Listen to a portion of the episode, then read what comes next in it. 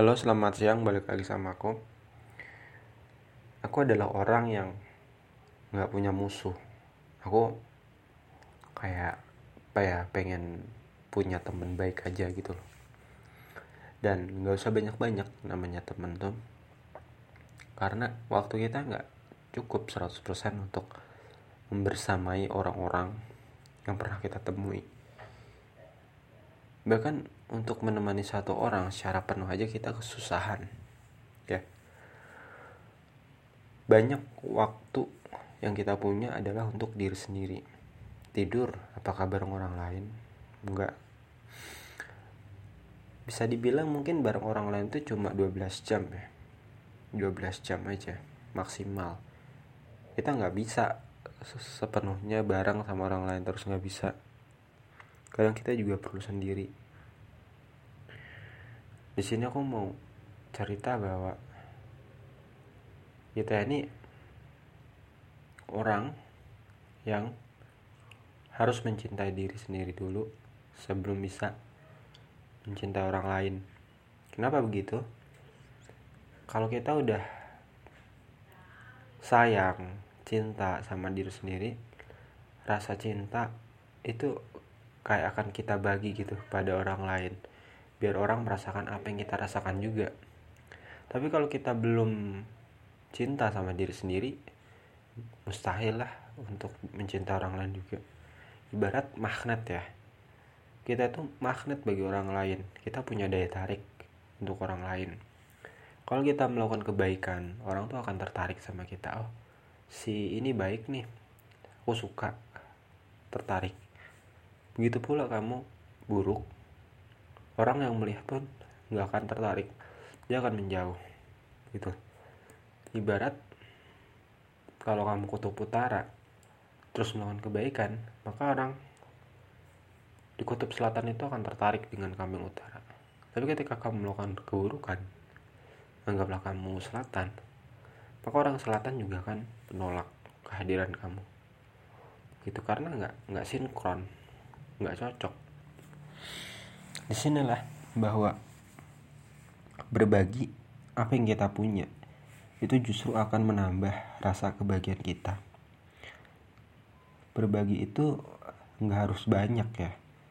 Bahkan kalau kita cuma punya sedikit nggak berbagi pun nggak masalah. Tapi kita udah ada niat.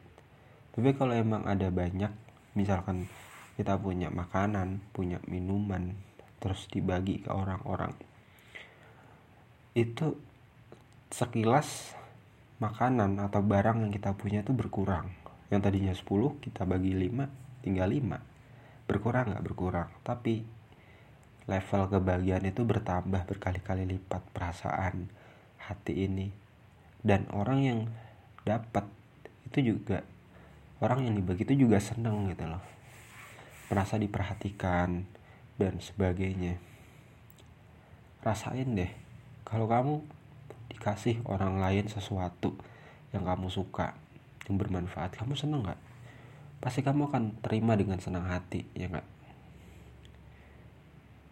Makanya kamu juga ngerasa pengen membalas dia gitu dengan berbagi juga apa yang kita punya. Berbeda halnya kalau dia cari perkara sama kita kita nggak terima kan nggak seneng kan akhirnya membalas balas dendam dan nggak pernah akan selesai gitu. Jadi kembali lagi bahwa aku tuh nggak pernah mau cari musuh cari temen yang baik yang bisa berhubungan baik. Karena untuk apa sih cari musuh toh kita juga udah punya masalah dari Tuhan. Punya sesuatu yang harus kita selesaikan. Buat apa cari musuh kalau endingnya nanti malah membuat hidup kita makin hancur ya kan? Mungkin kita bisa menghindari mungkin kita bisa melukai hati orang lain saat ini.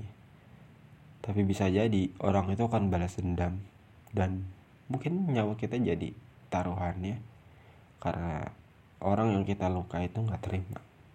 Syukurlah kalau orang itu memaafkan. Tapi di luar sana ada orang yang nggak bisa memaafkan sama sekali. Susah untuk memaafkan perbuatan orang lain.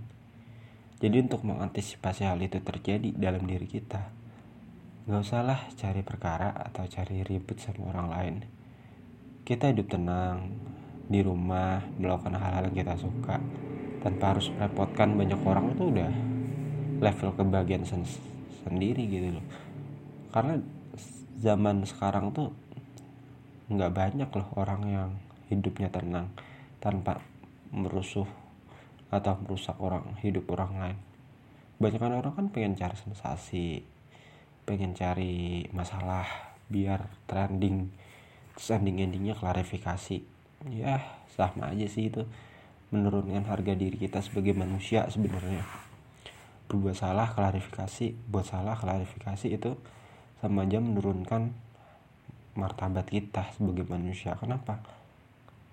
Klarifikasi itu kan seolah kayak pembenaran atau apa ya? Dia nggak benar-benar tulus gitu minta maaf ya karena suatu saat dia akan ulang lagi ulang lagi. Nggak konsisten. Mending dari awal nggak usah melakukan apa-apa daripada salah ibarat kalau kamu nggak bisa ngomong yang baik mending diem